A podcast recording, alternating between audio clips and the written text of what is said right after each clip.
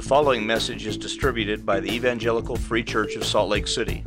More information is available at our website, www.slcevfree.org.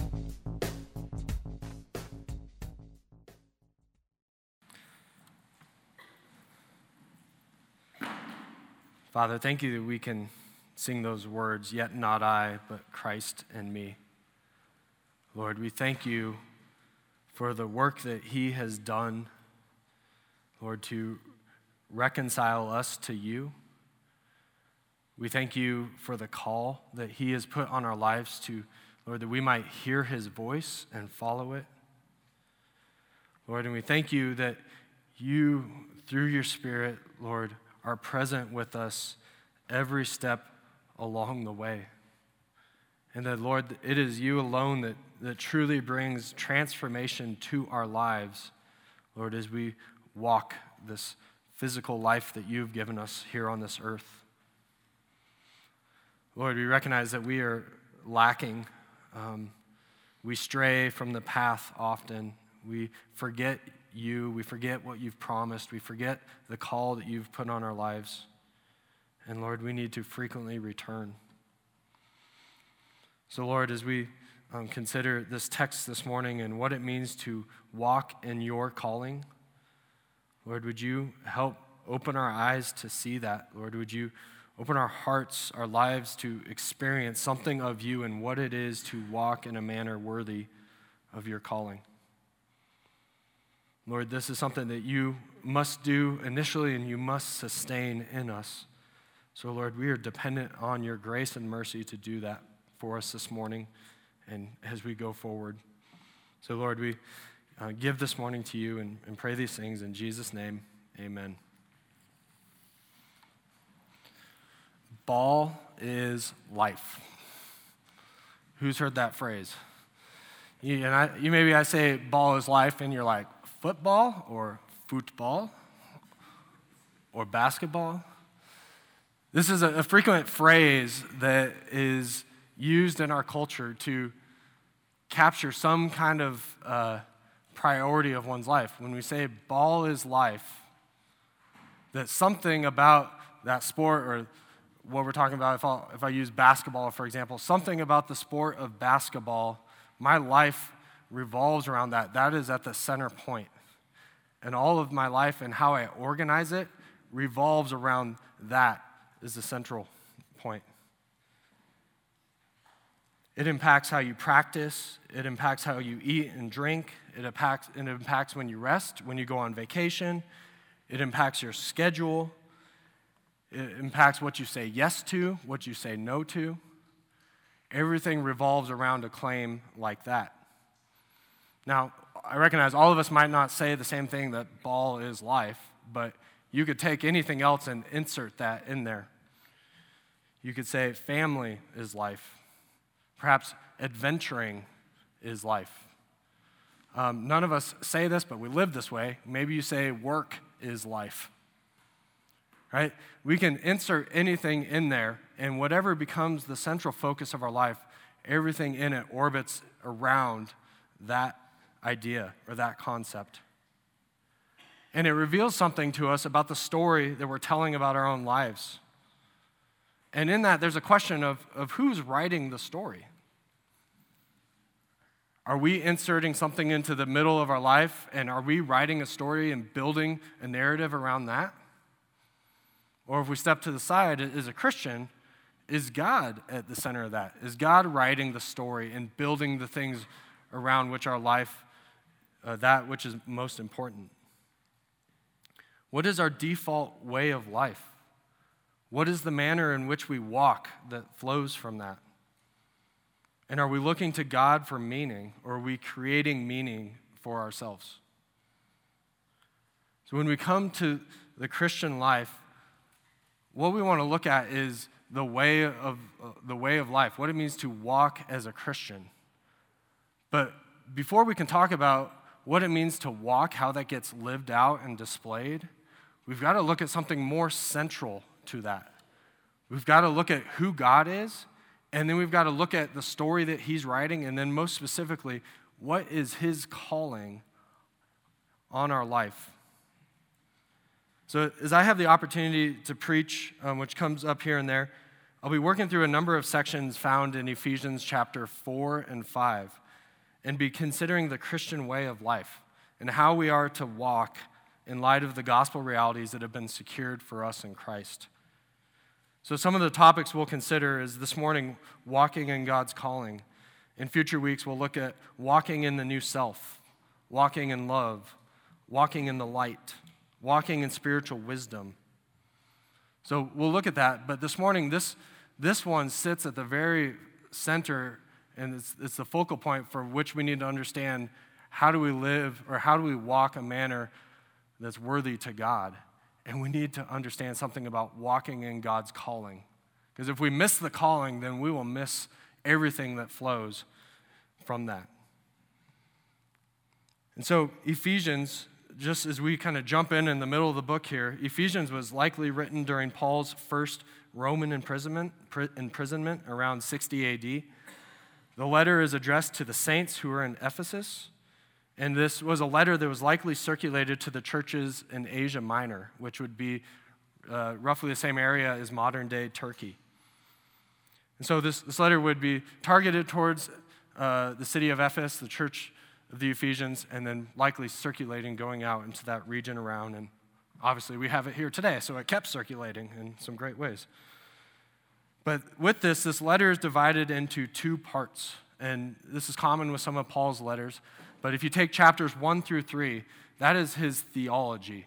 That's where he is building an argument, telling us something about who God is and what the gospel is. And then as we look at the second part, Ephesians 4 through 6, this is the application. What are the implications of God's work for the Christian life?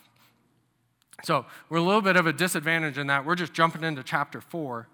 And so a lot of this initial uh, sermon for this series and what's to come is we're going to have to refer back to a number of things that have come in chapters 1 through 3. And specifically, as we understand calling and the scope of what the letter of Ephesians is trying to do. So that, that's what we're going to be looking at, and that's where we're going. Um, so now, um, if you have a Bible, open up to Ephesians 4, and we'll read the text for this morning. It says this I, therefore, a prisoner for the Lord, urge you to walk in a manner worthy of the calling to which you have been called, with all humility and gentleness, with patience, bearing with one another in love, eager to maintain the unity of the Spirit in the bond of peace. There is one body and one Spirit, just as you were called to the one hope that belongs to your call one Lord one faith, one baptism, one God and Father of all, who is over all and through all and in all. The word of the Lord. So, in considering this passage, I'm going to organize this message around three primary points. And so, here's, here's the first point The calling of God is everything and changes everything. The calling of God is everything and changes everything. So in verse 1, we see it's really important to Paul that the church walk in a manner worthy of the calling to which they have been called. And so Paul's heart and his desire is one that he wants to come alongside them and continually urge, he's begging them, he's appealing to the church to live up to the family name. That they would walk in a worthy and honoring way that brings glory to God. So, at first glance, and if we took this out of context, we might hear this charge, and, and our response might be that we fill in the blank with what we think is appropriate of a worthy life. So, what's it mean to walk in a manner worthy? We might fill that in, you know, I'm worthy if I am a good person. I'm worthy if I can do some good things, do more good than, than bad. Maybe I'm worthy if I'm true to myself. Maybe I'm worthy if I can show love and tolerance towards other people around me. Maybe I'm worthy if I can work hard and play hard and just enjoy life at its fullest. So, those are some of the things that maybe just on our own, left to ourselves, we might fill in what it means to live a worthy life. But before we can understand what it means to walk in a, in a, man, in a worthy manner, it's important that we think about the second part of the sentence. And it says, worthy of what? Worthy of the calling to which you have been called. So, what does that mean? What is the calling that comes from God? To what have we been called? And so we can think about this initially from a macro level and then kind of a micro level. On the macro level, one s- scholar commenting on this passage defines God's call this way. Found a very helpful, succinct definition. He says God's call is this God's initiative in bringing humanity to the goal for which he intended it. So, God's initiative in bringing humanity to the goal for which he intended it. So, if we break that down, see God's initiative. God is the primary actor, and human is a passive, humanity is a passive recipient. Creation is a passive recipient of God's action. So, God is the one who is taking the initiative. So, when God calls, he's taking the initiative. Second part here bringing humanity to a goal. And here we see everything, all of history is moving in a direction towards a certain goal. Creation and humanity were created with an end in mind. And as humans, we all set goals and we adjust to it on the fly when they don't work out exactly the way that we set out the goal. But God, He has ordered all of the universe, all of the cosmos, in such a way that it will go as He intends. Right? He has a goal, an end that He's moving toward, and we see for which He intended it. And here, the book of Ephesians, if you read those first few chapters, we come across some sh- shocking theology or doctrines, but we see the doctrine of, of God's sovereign care, his predestination, his election, his choice. We're confronted with the will of God that he is doing something and working and moving towards an end that he sees fit. He has purposes and plans that are beyond our full comprehension. These plans are above our pay grade. And one of the hard things as we come to the Bible is we come to the recognition that there is a God of the cosmos who reigns and is doing something. And we, whether we like it or not, we can't do anything about that because he exists above us. And Ephesians picks up on that theme and, and pulls to this high view of God. And we see that when we come to God's call, it's God's initiative in bringing humanity to the goal for which He intended it, right? So that God is going to do what He's going to do. So that's the macro level that we think about this idea of God's call. But on the micro level, on the personal level, as it comes into our lives, God's call is His work to deliver an individual who was once dead in trespasses and sins in which they once walked. God's call is to come and deliver man from following the course of this world, following the prince of the power of the air, following the spirit that is now at work in the sons of disobedience. God's call comes, and we see that in this language that Paul is using, this is um, in Ephesians 2, in this language that he's using, that there's something about God's call. We got to recognize that there is a spiritual realm and a spiritual reality and things that are happening that we are not always mindful of or aware of. And so God's call is entering into the complexities of that spiritual reality, entering into the complexity of the human heart.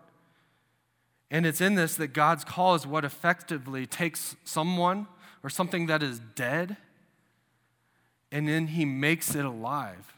He breathes life into it. So, God's call is what effectively makes someone alive together with Christ. But more than just making alive and setting free to live however they want, we see his call also raises up this person and seats them with Christ in the heavenly places, seats them with God in heaven. And we see that this call also is how he shows the immeasurable riches of his grace and kindness. So God's call enters and, and and confronts our individual lives in a specific way and calls us and moves us to something that God gives life and then points towards a certain kind of future. So God's calling is helpfully portrayed as if you go and look at Ephesians 1:16. And it says this uh, as, pray, as Paul is praying for God's call upon the Ephesians. Paul says this, and I think it summarizes calling the concept of calling well. He says, I do not cease to give thanks for you, remembering you in my prayers, that the God of our Lord Jesus Christ, the Father of glory, may give you the spirit of wisdom and of revelation in the knowledge of him, having the eyes of your heart enlightened, that you may know what is the hope to which he has called you what are the riches of his glorious inheritance in the saints? And what is the immeasurable greatness of his power towards us who believe, according to the working of his great might? As we look at this, Paul, Ephesians has two, I think, Paul's greatest prayers for the church that summarizes his heart and really God's heart for his people. And so Paul is praying that God would effectually call his people in a way that their eyes would be open.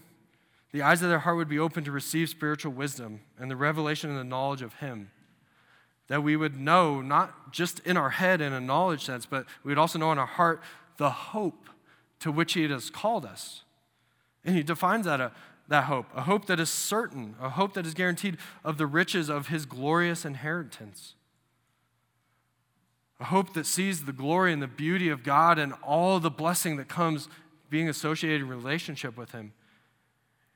And a hope that sees the immeasurable greatness of God's power towards those who believe. Not just His, his power to do whatever He wants, but His power for His people, to be for them, to walk with them, to care for them. So Paul, he's open, he's, he, or he's, he's praying, he's, he's pleading that the church, that the Ephesians, that we would see God's call on our lives. That we would have eyes open to see it and to see the beauty of Him. So, this, this is what Paul is praying for. So, as, as we come back to Ephesians verse 4 1, he says, I therefore, a prisoner for the Lord, urge you to walk in a manner worthy of the calling to which you have been called so, as Paul is urging us to walk in a manner worthy of this calling, as we go and see uh, where it says, to which you have been called, again, this idea that we opened with, the verb here is passive, meaning that it is God who calls, not us. And because He is called, He is the one who will give us a spirit. And through this calling, God will make it possible for the first time to actually walk in a manner worthy of the calling. Now, does this mean that upon the moment of receiving this calling, that we will automatically, perfectly, consistently walk in a manner worthy? No, not necessarily. But we, we think about calling, we think about this work of regeneration. This is the beginning point in which a Christian can actually walk in a way that is pleasing and honoring and worthy to God. And without the calling, regenerative work of God, we'll be left to our own efforts. And it'll be impossible to walk in a manner worthy of the calling. And so, for anyone who is a Christian, we are, or for anyone just in this world, in order to walk in a way that is pleasing to God, there's something that needs to be a work that needs to come and change our hearts, change our lives, our eyes be open to the reality of God, to live in relationship with Him. So, in one sense, calling is the beginning of God's work taking root in one's life. But in another sense, calling is also what we are moving towards, right? So, calling is a beginning work that God starts something, but with a start, something must continue, right? And so, calling is what we are moving towards. Calling is also future oriented. God has called us and changed us, or changed everything through the work of Christ.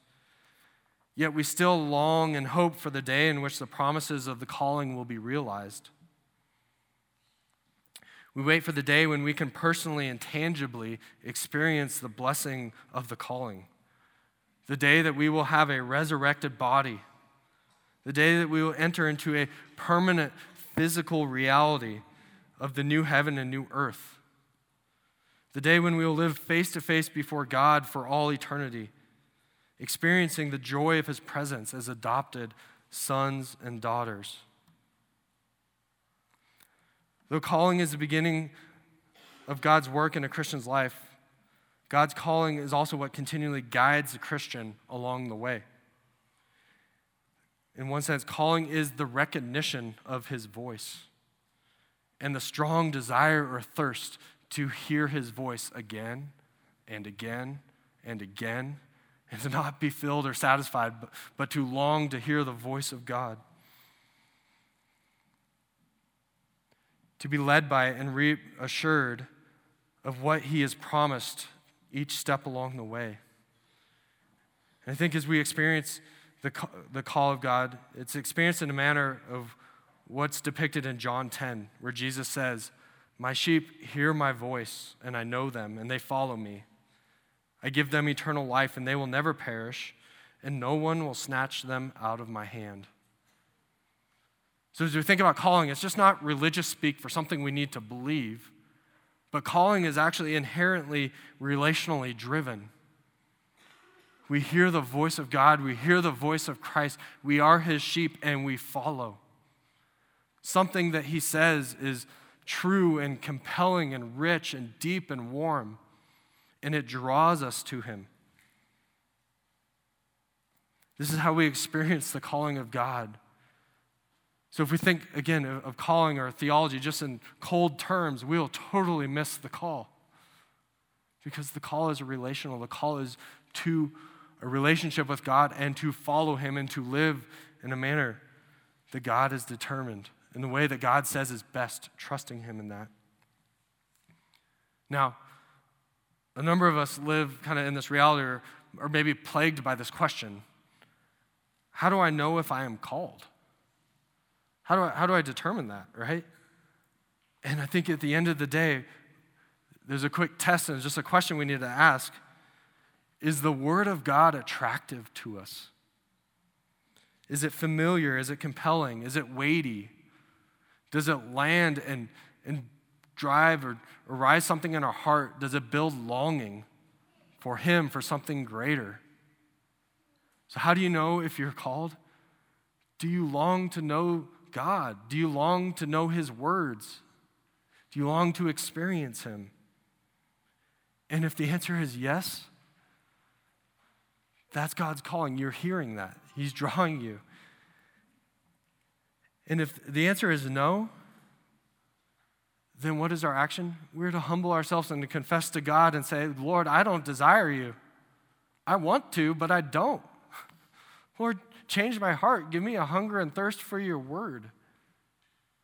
Break me. Help me to see the world, the life, the way that you see it, and that you will truly satisfy. That's, that's how we move towards the calling. And again, if there's a question of like that's in the back of your mind, am I a Christian? How do I know if I'm a Christian? How do I test the fruit? How do I know if I'm called? Well, we can have another conversation on that. But I encourage you, go read the book of First John. First John works as a test to help us say, is the Spirit of God in me? Is God working? And to ask some of those hard questions of ourselves. Am I living a life that's honoring to God or a life with awareness of Him? Would love to talk more about that if that's a question that's plaguing you. But as we think about the fact that the sheep hear the voice of God and, and He knows them and we follow Him, he will never let them perish. He will not let one of them be snatched out of his hand. What we have been called to is certain. As we follow Christ, there is a certainty that he has got us. There's a security that comes in his call. Yet, at the same time, we must live with that calling in mind as a future reality to be obtained, to be fully realized, that we would live in a manner worthy of that calling to which we are headed. And so, this calling from God is everything, and it changes everything. including everything about the manner in which we walk in this life. It changes our way of life. And so that's what we want to look at next here next. So here's the second point. The calling of God transforms our way of life. The calling of God transforms our way of life. To be called is a glorious thing, but the reality is that many of us don't actually measure up to the calling. Many of us, many of us struggle to, to walk in a manner worthy of this calling, in a manner befitting of our new identity and association with Christ. So, for many of us, it might actually feel as if we are imposters, not living what He has called us to be, to do. And we're aware of our failures, but we're unable to change our behaviors, our actions. To some extent, all Christians live in this reality, but to some extent, there's a, a, a group of us Christians that live here more. so, a recent example that kind of illustrates this um, there, in the, in the recent months, uh, there's been an up and coming professional basketball player by the name of Ja Morant who plays for the Memphis Grizzlies. And in this, uh, he has had some recent difficulty in complying with the NBA code of conduct. C- code of conduct, excuse me. The, and basically, the NBA has expectations for all the players associated with its organization, right? That they would live and behave themselves in, in, in a certain kind of way.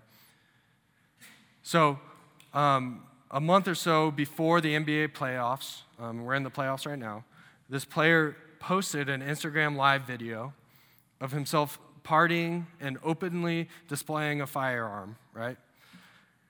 And so, in, in response to this, uh, there was some public outcry for his recklessness, and it resulted in him getting suspended by the NBA for a number of games and some time off. And in response to this, you know, the suspension's a, it's a significant warning, right? The NBA is not, not going to tolerate this. They're not, they don't like the association of this behavior with their organization. But in this, he comes out, and, you know, as all people do in the modern world, when you've been called on something, you come out and you apologize and you say, and he recognized his, need um, to get some help and to take some time off to get his head straight. And in all that, you know, you look at it and you're like, okay, good, that's a great response, right? Hopefully, hopefully something changes there. Hopefully something goes, comes out of this. Well, fast forward, um, just a couple weeks uh, after his team lost in the playoffs, a friend of his posted another Instagram live video of them jamming to some music in a car. And again, he's caught in a video brandishing another, another firearm. So now, on one hand, we just recognize that the legal possession of a firearm is not a crime. So, in one sense, before the state, he's okay, as I understand it. Maybe there's details there that's different. But, but on the other hand, like I said earlier, the NBA has its own code of conduct, conduct, and it has a brand that is trying to maintain. And this is not the kind of press and actions that are befitting of their standards that will continue to generate them money, right? We're working in a worldly scheme here, so not everything translates perfectly. But the question is this why would this player, who is a sensational talent and a rising star in the league, not walk in a manner worthy of his NBA calling? Why would he not do that? By worldly standards, he has almost everything he could ask for on the horizon huge contract extension. You know, is anybody in here frustrated by the money that people get to make by just playing a stupid game? Right?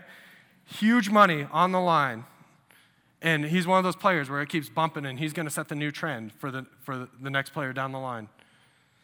He's got a gigantic shoe deal on the line, which could set him up for life if he, if he nurtures that and cares for that shoe deal well. He's got promotional opportunities. He's got a solid team that can compete for a championship. He's the centerpiece of that. He's got all lights and attention on him. So, why would he not comply with what the league is asking of him? Isn't this what all his life has been leading up to? Ball is life, right? As we look at this, something is missing and is preventing him from walking in a manner worthy of his NBA calling. He's repping the brand. He has everything to benefit from his association with the NBA, yet he is not able to walk according to their standards. Now, this only serves as an illustration. We're dealing in a worldly construct here. Now, we're going to switch over to more, uh, more of a, a spiritual context. But many of us who have grown up in the church experience something like this in the form of a, a cultural Christianity, in which we're in the church benefiting from the social capital of an association with the church. But in reality, we're not truly aligned. We're not actually walking in the manner worthy of the calling. We recognize some of the benefits of it, right? Uh, another term that gets used for this is um, that's used some years back as carnal Christianity, right? I'm saved and then I'm going to live and do whatever I want, but not actually walking in a manner that, the Bible or that God says is right. And in the end, there's a number of people there in the church that they're repping the brand, but they seemingly lack of vision for what God has called them to in the immeasurable blessing of the future. The challenge of this is that many people approach the Christian faith desiring the benefits of the faith, but struggle to walk and live it out. A life that is not shaped by the calling has likely missed what the calling is all about. A life that is not shaped by the calling has likely missed what the calling is all about. So I now want, I want to turn our attention to what this kind of life looks like and how Paul encourages us to walk in it. So, given that we are called, how then do we walk in a manner worthy of the calling? What does a worthy walk, a worthy way of life look like?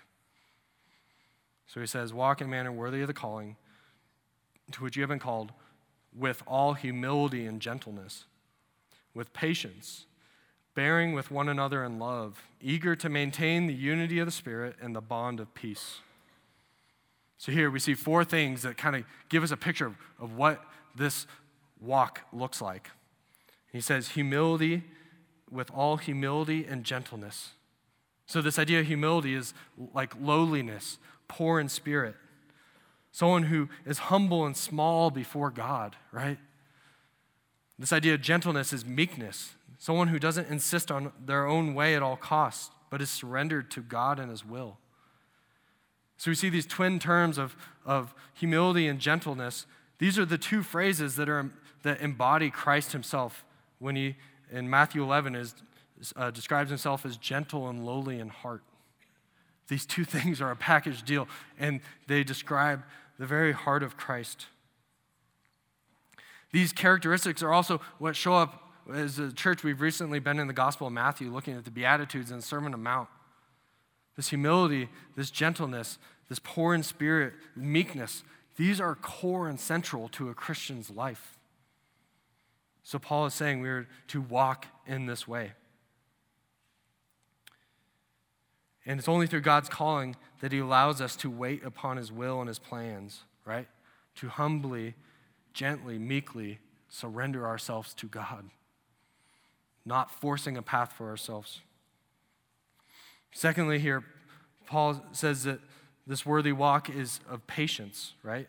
And patience is this idea of endurance, of constancy, of steadfastness and perseverance. And this is also an attribute that's used to describe God Himself, right? Patience is something that shows up in the fruit of the Spirit. And in our calling, we can have patience because we are sure, we are certain of God's care and promises. So, you see in both of these how God's promises change something about our character in the moment that we don't have to go get stuff for ourselves. We can be patient, we can endure, we can wait because God is going to bring a gift. God is going to bless. And so that call helps give a rest that we can be patient. And we go on. He says, bearing with one another in love. This idea is bear or endure with one another in love. And ultimately, this is an extension of patience. But it's a patience that, that comes from love and not just a mere tolerance or putting up with someone, right? And So most of us can bear with someone in the sense that we can grit our teeth and just survive it, right? But here, this is something more. Fewer of us can do it that with an enduring spirit of love. Right? And so, and we're in relationship and someone's really hard and the situation is difficult that we want to deal with. We can endure with that because what we remember is we actually have nothing to lose. Maybe we lose something in that moment, right? We lose something, there, there's something that's annoying or nagging at us. But ultimately, through God's calling, we have nothing to lose at all. Because God has promised us, He has called us to something far greater. And that's the same spirit that He took on to patiently endure with us heathens, right? So we see that there's this worthy manner of life bears with one another in love. And then lastly, this worthy manner of life is eager to maintain the unity of the Spirit and the bond of peace, right?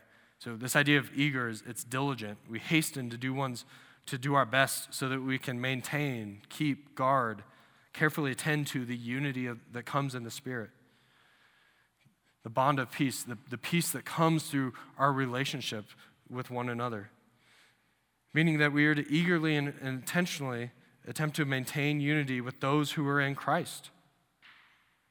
And you'll see in other parts of this book, this book is a lot about unity that God to, came and made Jews and Gentiles, two different people far apart, made them into one people.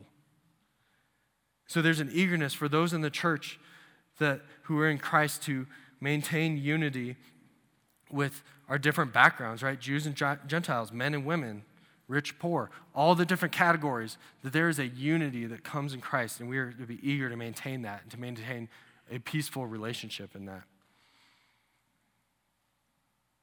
And our calling helps us to see what truly lasts beyond this life, right? There's only a few things that are going to last and pass to the other side. And I had one mentor friend of mine, he said, you know, there's only three things that last God, His Word, and people. Those are the only things that are eternal and will last into the next age. And so our calling helps us to see what truly lasts. And so we work hard to maintain those relationships. We are eager for the unity, eager to pursue that well, to pursue peace here and now, because that, that's going into the next life, right? So, as we consider what it looks like to walk in a manner worthy of the calling, there are a couple aspects of this calling and how it transforms our way of life. And so, as we look all, all these things together, the calling of God, it transforms our character. When we truly understand what God has provided for us in Christ and what will be provided in the future, we can rest in the reality that God is for us and truly wants to provide everything that we need and more, right? Through His Spirit, our hearts are transformed to find contentment in God alone, which includes contentment in His way of life, right? His laws, His rules, His statutes. Where there's contentment in God, there's contentment in the way that He says that we live. And through that, our character is transformed. And part of this character transformation is that we are freed from the fallen internal need to seek our own glory. We are freed to seek our own good apart from God. And instead, we are able to give ourselves to others and their needs. To walk in a manner worthy of the calling is to walk as an image bearer who lacks nothing and is free to freely give himself to another. And where does that come from? Who is God? God lacks nothing. And what has he decided to do? He has freely given himself to others. So that's our image bearing call to walk as God walks is and that and so in this the calling of God, that future reality of what he's doing, what he's moving us towards, that the calling of God transforms our character. But then, as you think about this, not only does the calling of God transform our, our individual character, but it also transforms when you put these people together in the same place, it transforms a community too, right? So that's the second thing. The calling of God transforms our community. So the whole letter of Ephesians, much like many New Testament texts, is written directly not to just individual Christians, but rather to a community of Christians, the church. We were never meant to walk in a manner worthy of the calling of God apart from or outside the church community. So, when we think about humility, gentleness, patience, bearing with one another in love, eagerness to maintain unity and peace, all are done in the context of a community of people. So, when we think about this calling, this calling is not just how does Bryant get called and go to heaven? No, this is a calling, this is a community calling in which we are to receive and work out together, to walk in together. This text is telling us how we are to walk in manner worthy of the calling, and the point is simple that we cannot walk in this calling outside of the church community. And so, um, this is not a critique on our church that most everyone in this church loves this church and pours themselves into this church. But we need to ask the question of ourselves. And maybe there's some of us in here that need to ask this of ourselves. We need to check ourselves. Are you all in with the church? Are you all in? Because that seems that that's God's plan right here, that there's something about the calling that's being worked out in a community. So if we're going to step apart from that, there's a great danger that we might actually miss out on that calling. And there's also a great danger that we might be prohibiting someone else's growth in the church because we might be able to be in there to serve, to give, to help, to love in a way that brings transformation and assures them of their calling. So this is a question we, we need to ask of ourselves, and this, this, is, this plagues the modern world in that the, the, the quick ability that we jump and listen to a sermon and call it church online, the, the ability that we go and jump from one place to another, all neglecting the community that God has built and is central to our calling. So, again, this is not a critique that I love this church and this, this, this church, I think, greatly loves and values each other. But maybe some of us in here need to hear this. And some of us need to rethink do I see the church as central to my calling? So, the calling of God transforms our way of life it transforms our character and our community. And it transforms way more than that. And we'll talk about more of that in future weeks. But, but the calling of God transforms our way of life. So, in that, we just received some instruction on how to walk in a manner worthy of our calling. But the last question I want to look at is why are we to walk in a manner worthy? What end or purpose does this walk serve? So that's where we go to the third and last point here. The hope of our calling is unity with the one God of the cosmos. So the hope of our calling is unity with the one God of the cosmos. So verses 4 to 6 he says there's one body and one spirit just as you were called to the one hope that belongs to your call one lord one faith one baptism one God and Father of all, who is over all and through all and in all. So, seven times the word one is used here, right? One, one spirit, one body, one hope, one Lord. And when, we, when you hear Lord there, that's uh, Paul's language for Christ, one Christ, one Savior, right? So, specific, he uses that language of, of Jesus himself. So, one Lord, one faith, one baptism, one God and Father. And here, built into this, we see something of the beauty of these categories of the triune God, right?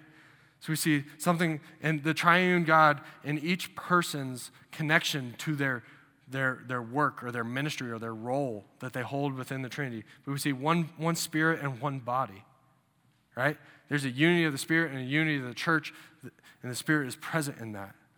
So Paul highlights that unity that comes in the Spirit. We see one, one Lord, one faith, one baptism. We see something about our confession of faith that comes in Christ and the baptism by the means which we are united with Him, restored to the Father. So we see something about the role and the work of Christ. And then the last one, one God and Father, right? Father of all, who is over all and through all and in all. So we see something about the Father who reigns supreme over all of this right? and, and in some degree is kind of calling the shots into the, into the top. And in this, we come and see that there is a complex and beautiful reality of a triune God, and that there's a diversity here in the persons and the work, right? Just as we looked at of the Spirit, the Son, the Father. There's a diversity there. Yet, also, there's a unity there. And we see that all these things listed point to a greater reality and to the oneness of real, that reality, namely the one God of the cosmos. And it's interesting here when we take this language of, of one, there's an allusion and a reference, I think, that goes back to Deuteronomy 4, uh, 6 4. And he says, Hear, O Israel, the Lord our God, the Lord is one. Right? So here there's, there's a unity, there's one God. There's one God, there's one reality, there's one way of life, and everything comes underneath him, and everything is united under him. And it points to his exclusivity, that there is no other way outside of this God. And we were created for God to walk in the way in which he determines is best. In Ephesians 2, um, 8 through 10 captures this. He says, For by grace you have been saved through faith. And this is not your own doing, it is the gift of God, not a result of work, so that no one may boast. Why has God, so in this, we need to ask, why has God graciously saved us, right? So He saved through, through um, by grace, through faith. Why has He saved us? Catch this, verse 10 For, for we are His workmanship created in Christ Jesus for good works, which God prepared beforehand that we should walk in them. So, as we consider this text in, in, the greater context of Ephesians, it's important to acknowledge that God isn't merely talking about just the unity of Him and the church, but there's a larger and greater, greater reality that exists. That all things will be united to the reality of God and His way of life. So God is concerned about the reconciliation of mankind. But as we look at some other places in Ephesians, he's also working things out on a grander scale. God is working out human reconciliation, yes, but he's working out a cosmic reconciliation. So, an often repeated term, term throughout Ephesians is this idea of mystery, right? And this idea of mystery is that in the story of God and the biblical plan of salvation, God has progressively unveiled a wonderful mystery, which ultimately culminates in the person and work of Christ. And while writing these prison epistles, um, and particularly we see this theme, uh, idea of mystery, show up in Ephesians and Colossians, which were both presumed to be written at the same time, the same time that Paul was imprisoned. Paul is dialed in on this glorious reality of the mystery. Why, why is God calling? Why is God working? What is this cosmic reconciliation? In Ephesians 1 7 says this In him we have redemption through his blood, the forgiveness of our trespasses according to the riches of his grace, which he lavished upon us in all wisdom and insight, making known to us the mystery of his will, according to his purpose, which he set forth in Christ as a plan for the fullness of time to unite all things in him things in heaven and things in earth on earth. What is the mystery of his will? To unite all things in him, things in heaven and things on earth. So we get a glimpse of how God is working this cosmic reconciliation, uniting all things in heaven and earth. But it actually goes farther than this, right? So we're kind of looking at God reconciles man, and he's reconciling things between heaven and earth to bring together. And then Ephesians 3 8 we see God's plan for the church. He says, To me, though I am the very least of all the saints, this grace was given to preach to the Gentiles the unsearchable riches of Christ and to bring to light for everyone what is the plan of the mystery hidden for ages in God. What is the plan, right? Like, what's his plan?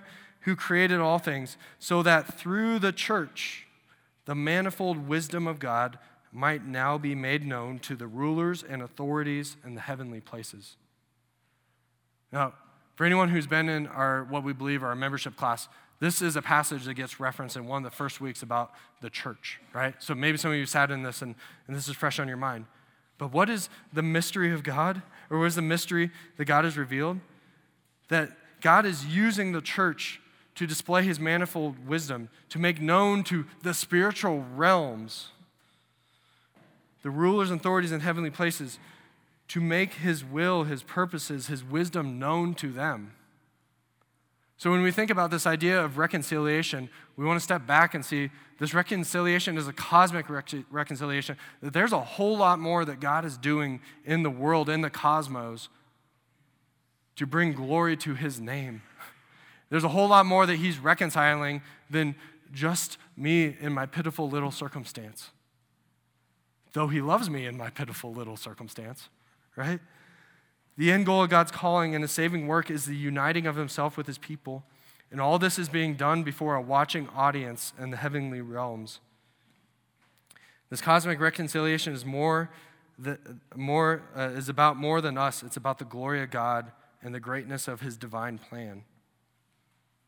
We would do well if we only took a moment to realize how small we are in the grand scheme of things, and yet how the God of the cosmos has delighted to call such a small and undeserving people for himself.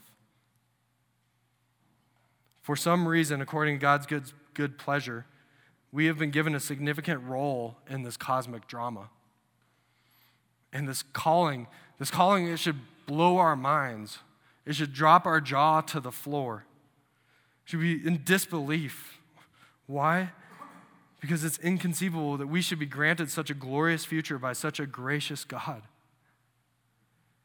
And if only we understood and were humbled by the reality of God's calling, then the problems and the things of earth would pale in comparison.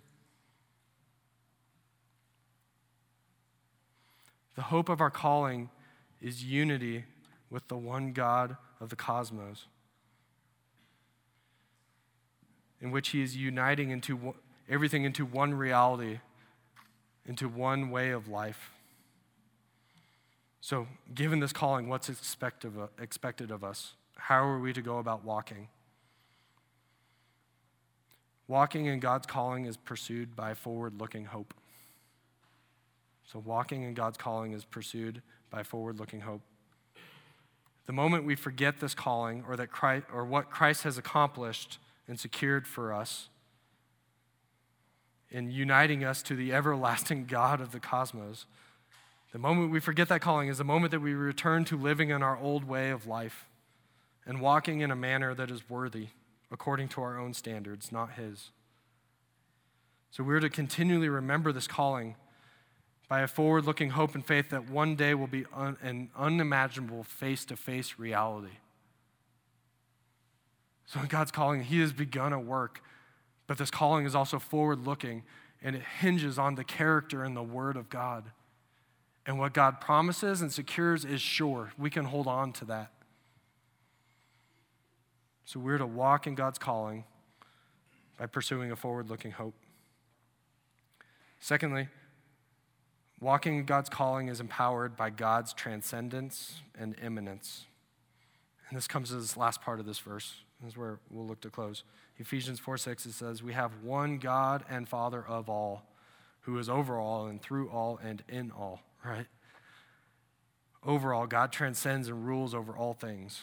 For those who are called, they can find rest in the sovereign reign of God and that everything will go according to his plan. Now, for some of us, that's unnerving because we like to be in control. But we have a God who's in control and he's good and he's for us. And so we can find rest in that He transcends and reigns over all things. But also, we see that He is through all and in all.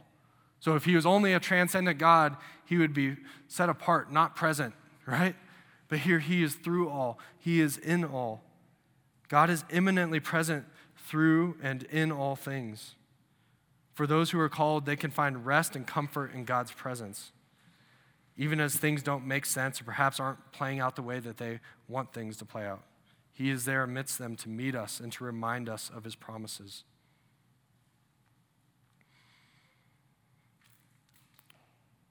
So Paul says, I therefore, a prisoner for the Lord, urge you to walk in a manner worthy of the calling to which you have been called. God's calling is what makes it possible to walk in a manner worthy. Let's pray.